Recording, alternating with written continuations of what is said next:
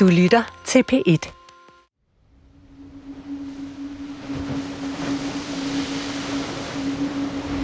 Vi 现在已经严重破坏地域和平、稳定及安全。请你立刻转向。 Philip, hvad er det, der sker her? 如果 Det er den taiwanesiske kystvagt, der øh, anråber et kinesisk skib, der er på vej ind i taiwanesisk farvand. Og man ser ud af cockpittet på den her båd, hvor de står med deres masker på. Det har de jo stadigvæk på herude i Asien. Og så siger de, at du er på vej ind i øh, vores farvand, og det du er i gang med, det er, at du rent faktisk sætter den regionale fred og stabilitet over styr ved at sejle, hvor du sejler. China has sent dozens of planes and warships to surround the island of Taiwan.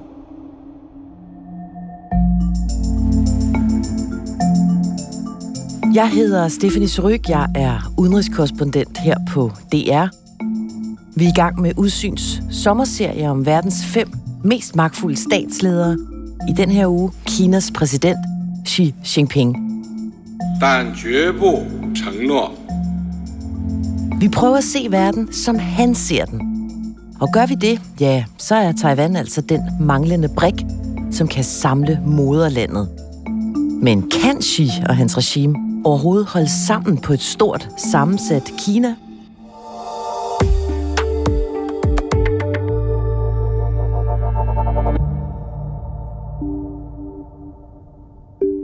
Philip Rowan, du er jo DR's korrespondent i Kina. Du er med fra dit øh, hjem i Shanghai.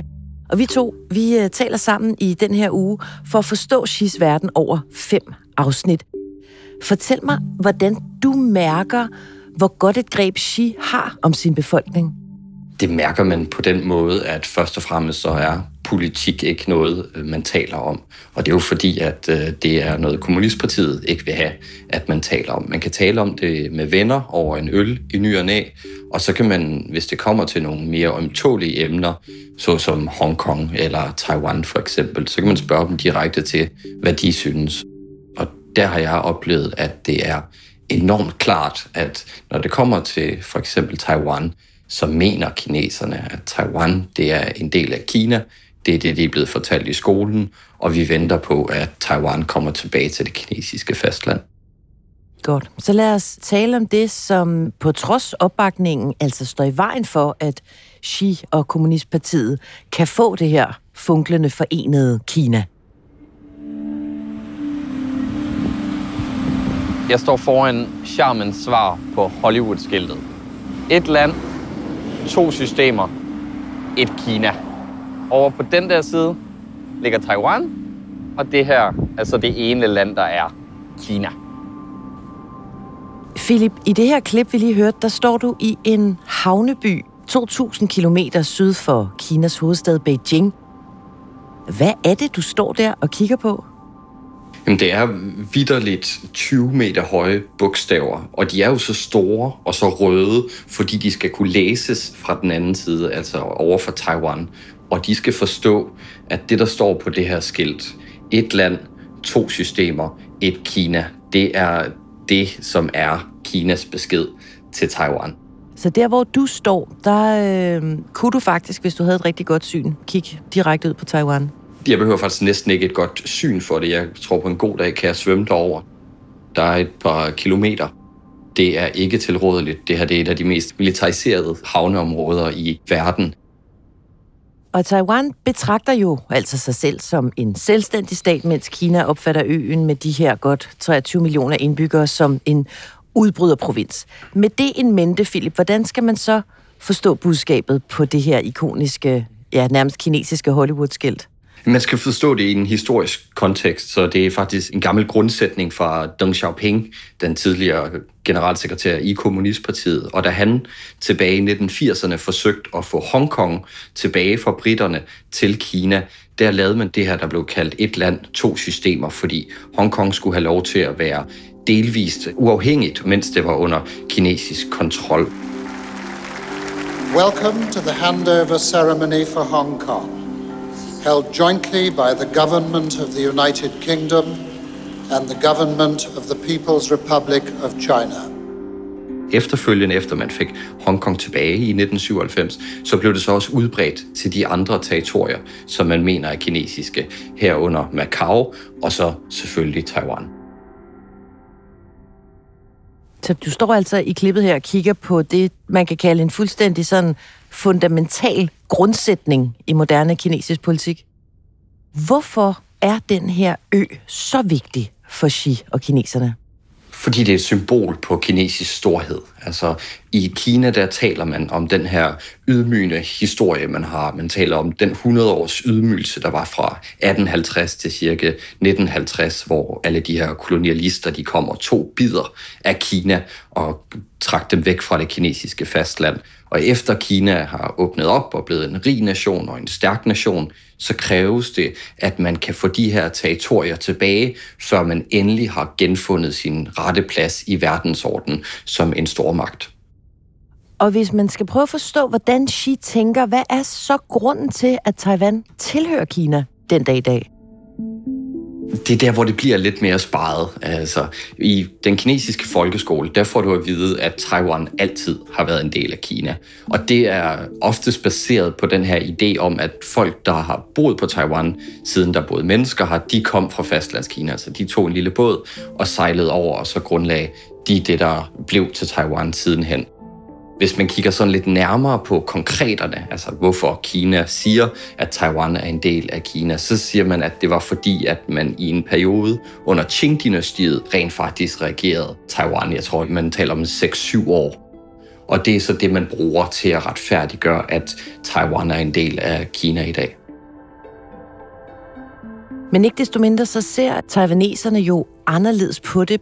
Prøv at fortælle os, hvordan den her konflikt ser ud med deres øjne. Jamen, det er dybt interessant, fordi taiwanernes historie er på mange måder kinesisk. Altså især de første generationer, der kom over efter borgerkrigen blev afsluttet i 1949, de var kinesere. Det er så de ældre generationer. Men hvis du spørger de yngre, altså dem, der er født efter 90, lad os sige, de har slet ikke det samme forhold til Kina, og slet ikke den samme forhold til deres kinesiske identitet. De ser sig selv som taiwanere, og de ser Taiwan som et land i sig selv, selvom det rundt omkring i verden ikke er anerkendt som et rigtigt land. Nu sagde du før, at det ville være en dårlig idé med en svømmetur, fordi det er et voldsomt øh, militariseret stræde. Hvad er det, der står i vejen for at indlemme Taiwan i Kina? Jamen, det er i særdeleshed. Altså, hvis vi taler med magt, så er det i særdeleshed det her stræde. Altså, det er ikke sådan lige til at skulle sejle de millioner af soldater, der skal over på den anden side fra fastlandskina til Taiwan. Det kan ikke lige lade sig gøre, og det er jo blandt andet fordi, at Taiwan jo på trods af sin størrelse har et ret stort militær, og det er jo det eneste, de har forberedt sig på siden 1949, det er den her kinesiske invasion. Så militært, der er det en utrolig svær opgave, og det ville være en invasion, der vil være meget større end det, vi kender fra D-dag i 1944. Er det en invasion, som vi kan forestille os, at Xi mener bliver en realitet en dag?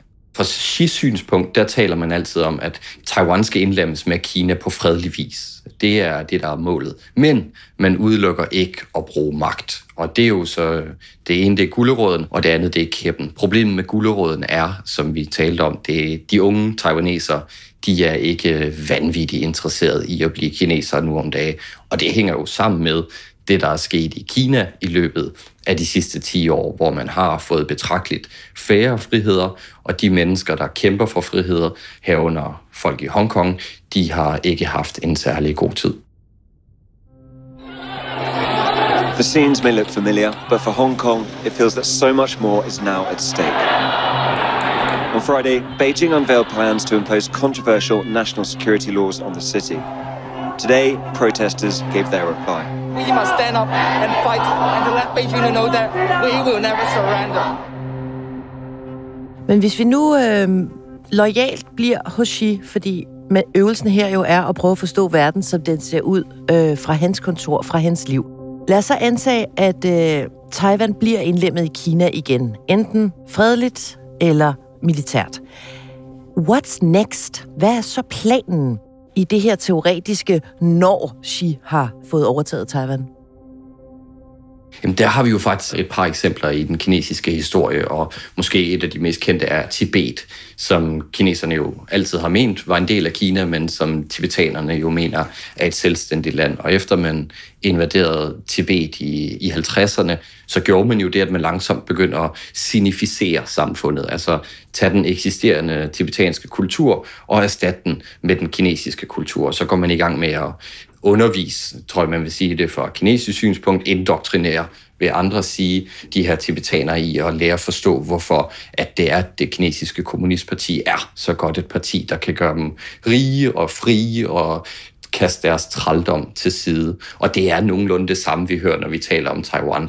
Der var den kinesiske ambassadør til Frankrig. Je suis sûr que après la réunification som i et interview med fransk tv sagde, at efter vi har taget Taiwan, så skal de bare genundervises, altså re-educates, og så på den måde, så kan de lære at forstå, at Kina altså er et godt land. At USA er den store modpart i det her spørgsmål. Det bliver ret tydeligt i 2022, da Nancy Pelosi, altså den demokratiske toppolitiker, hun besøger Taiwan. Here comes, in fact, the Speaker of the House, Nancy Pelosi, walking down the steps of her official U.S. government airplane. And in just a second here, we'll set foot on Taiwanese territory. America's determination to preserve democracy here in Taiwan and around the world remains ironclad. Og Philip, du var der? Jeg stod på øh, stranden, den førnævnte strand her i fastlandskina, lige da hendes fly landede i øh, Taiwan. Og det, der var blevet diskuteret på det kinesiske internet op til det, det var jo, om kineserne ikke bare skulle skyde det fly ned. Og der var jo bred støtte blandt de kinesere, der talte om det her på internettet, om at det skulle man da selvfølgelig. Det her det var jo en fornærmelse, en tårn i øjet på Kina. Og jeg rendte rundt dernede på stranden og talte med de lokale kinesere om, hvad de synes om det. Og de var jo meget for den her idé om, at, øh, at det der fly skulle bare skydes ned. Det endte man med ikke at gøre, men endte faktisk med at lade hende besøge og lade hende tage afsted igen. Men det var så, da hun var taget afsted, så i gang satte man de her kæmpe militære øvelser, hvor man nærmest omringede øen i de kommende dage.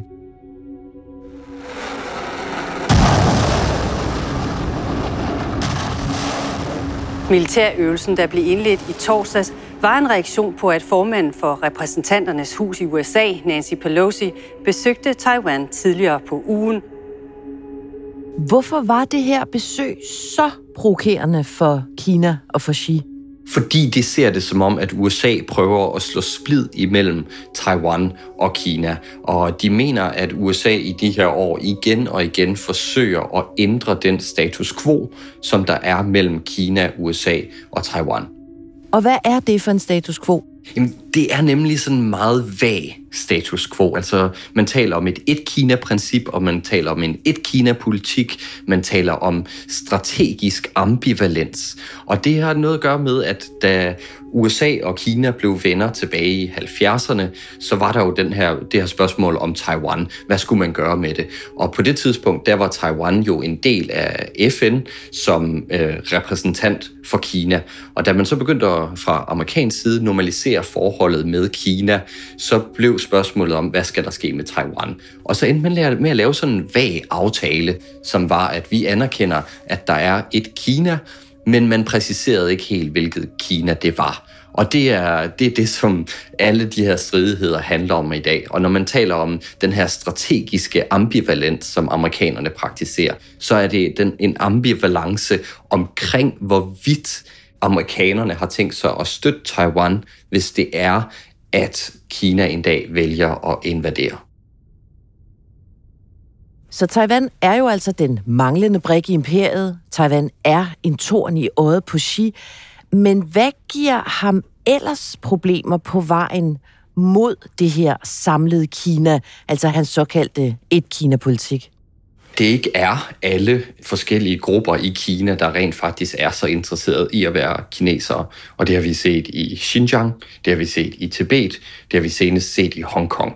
Og når det er, at folk på den måde, forskellige befolkningsgrupper i Kina, ikke vil være en del af Kina, så den eneste måde, man kan håndtere det på, det er ved at gå hårdt til værks. 我一直关注着香港，牵挂着香港。 Philip, hvad er det, vi ser i den her øh, video fra Kommunistpartiet? Jamen, det er Xi, som man kender ham, hvor han er ude og besøge sit folk rundt omkring i landet, og så øh, de er umanerligt glade for at se ham, og han er umanerligt glad for at se dem, og de suger til sig af hans visdom. Det, der er specielt ved det her, det er jo, at han er på besøg i Xinjiang, og når det kommer til Xinjiang, så er det et af de mest ømtålige emner i Kina, og vi har set det kinesiske statspropaganda-apparat virkelig udpersonerer den her besked om, at folk i Xinjiang, det her muslimske mindretal, uigurerne, de er frygtelig glade, og de danser og klapper hver gang, at man beder dem om det. Og det er den måde, man gerne vil præsentere dem på. Og hvorfor udsender partiet sådan en video her med Xi i uformel vindjakke på besøg i Hongkong, og så jo altså hos det, altså vel, kan man sige det, øh, selvom jeg prøver at forstå verden set med hans øjne, øh, undertrykte muslimske mindretal? Jeg vil påstå, at man kan sige, at de er undertrykte selv fra et øh, kinesisk perspektiv. Men det, man forsøger at gøre her fra den kinesiske side, det er, at man vil skabe et modnarrativ til det, man ser som den vestlige presses løgne om Xinjiang. Det har været de fleste større vestlige medier har efterhånden dækket det, der er begyndt at ske i Xinjiang i 2017, hvor man tog en million højst sandsynligt mere af de lokale uigurer og sendte dem igennem de her genopdragelseslejre. Og de kunne endelig sådan genopdragelseslejre, hvis det var, at de havde et muslimsk skæg, hvis de læste Koranen, hvis de på nogen måde praktiserede deres religion uden for hjemmet, fordi man så deres islamiske tro som en trussel mod det store Kina, det store forenede Kina, vi talte om før. Men kan man formode, at der er blevet brugt en del ressourcer på at finde og filme de her utrolig glade uigurer? Helt absurd. Altså, jeg har fulgt den sag i fem år nu, og mængden af dansevideoer, jeg har set fra Xinjiang, er øh, mere end noget menneske nogensinde bør se. Og det er rigtigt nok, at øh, uigurerne, de øh, kan godt lide at danse, og de kan godt lide at, at synge, men ikke på den måde, de gør her. Så altså et modnarrativ mod vores vestlige propaganda, men hvorfor er der brug for det hjemme i Kina? Fordi man skal først og fremmest overbevise sit hjemmepublikum om, at det her det er ikke rigtigt. Det vestlige presse skriver, det er simpelthen løgn. Sekundært så forsøger Xi at tale til resten af det, man kalder det globale syd, altså Afrika, Mellemøsten, Sydamerika, og sige, at vi behandler vores minoriteter helt fremragende. Og man har faktisk haft en del succes med det, fordi vi kan se, at øh, utallige delegationer fra arabiske lande får lov til at komme på besøg i Xinjiang, og bagefter øh, udtaler de sig til kinesiske medier om, hvor godt de her uigurer har det, og hvor meget den vestlige presse lyver, når det kommer til Xinjiang. et solidt værktøj i øh, Kommunistpartiets øh, propagandakasse.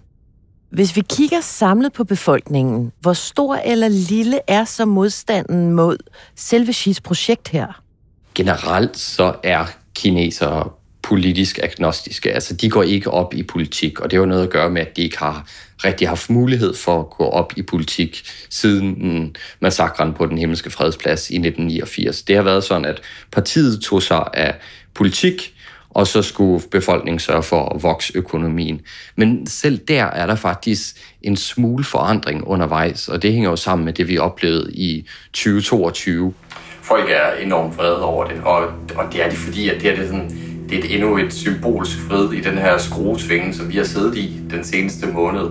Hegn eller ej, så har vi haft lov til at gå ud. Altså mit daglige højdepunkt har været, når jeg kunne gå ned og blive testet på den lokale skole. Det kan vi ikke længere nu hvor vi, der boede i Kina, lige pludselig følte, hvordan det var at leve i et land, hvor der ikke er nogen kontrol med regeringen. Altså det var under den kinesiske covid-politik, hvor folk jo blev lukket ind i deres hjem i flere måneder, uden mulighed for at klage til myndigheder eller lignende. Overraskede det dig? Enormt. Altså, det var en forandring fra dag til dag. Øh, det, der skete efter Shanghai blev genåbnet efter næsten to og en halv måneders nedlukning, det var, at folk lige pludselig kom op til mig og sagde, du bliver nødt til at tale om det her, du bliver nødt til at skrive om det her. Jeg vil gerne give interviews til dig, og jeg har synspunkter, jeg vil gerne vil have kommer ud. De råber, at de vil have frihed. De vil ikke længere bære maske. De vil ikke længere have covid-test. De råber fuck Xi Jinping. Det er de største umiddelbare protester, som jeg nogensinde har oplevet i Kina. Det, der skete i især Shanghai i 2022, det var et skridt for langt for Kommunistpartiet, når det kommer til at behandle sin egen befolkning rigtigt. Så der opstod pludselig en lille protestkultur, kan vi vel næsten sige. Hvordan har den det i dag? Den er simrende under overfladen. Det endte jo med, at der var nogle historiske protester i Shanghai og Beijing og andre store byer i slutningen af 2022, hvor folk gik på gaden og råbte af Kommunistpartiet og råbte, at Xi skulle tage tilbage.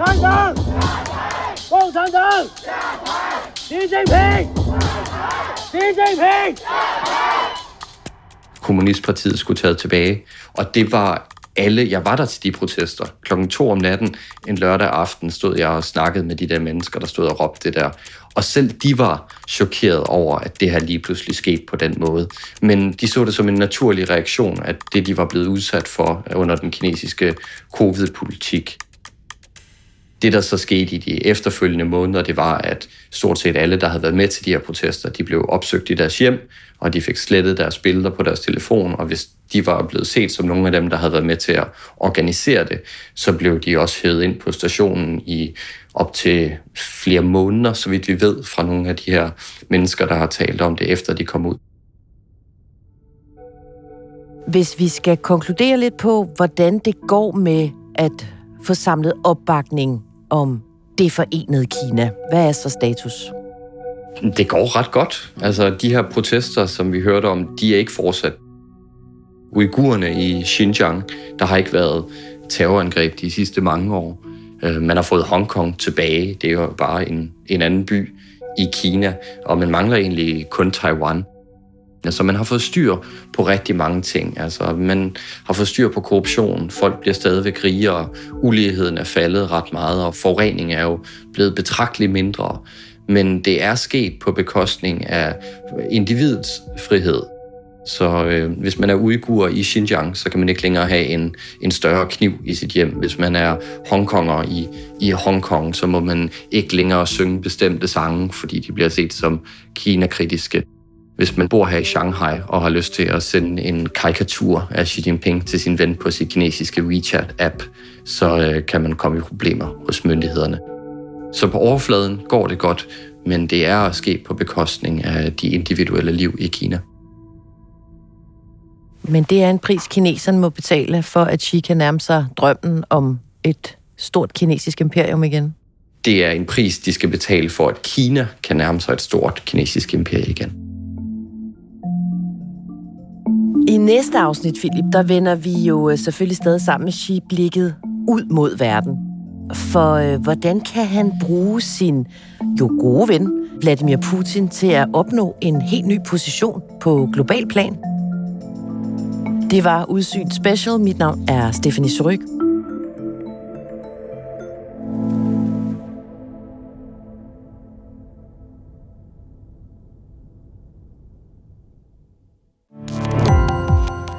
Gå på opdagelse i alle DR's podcast og radioprogrammer. I appen DR Lyd.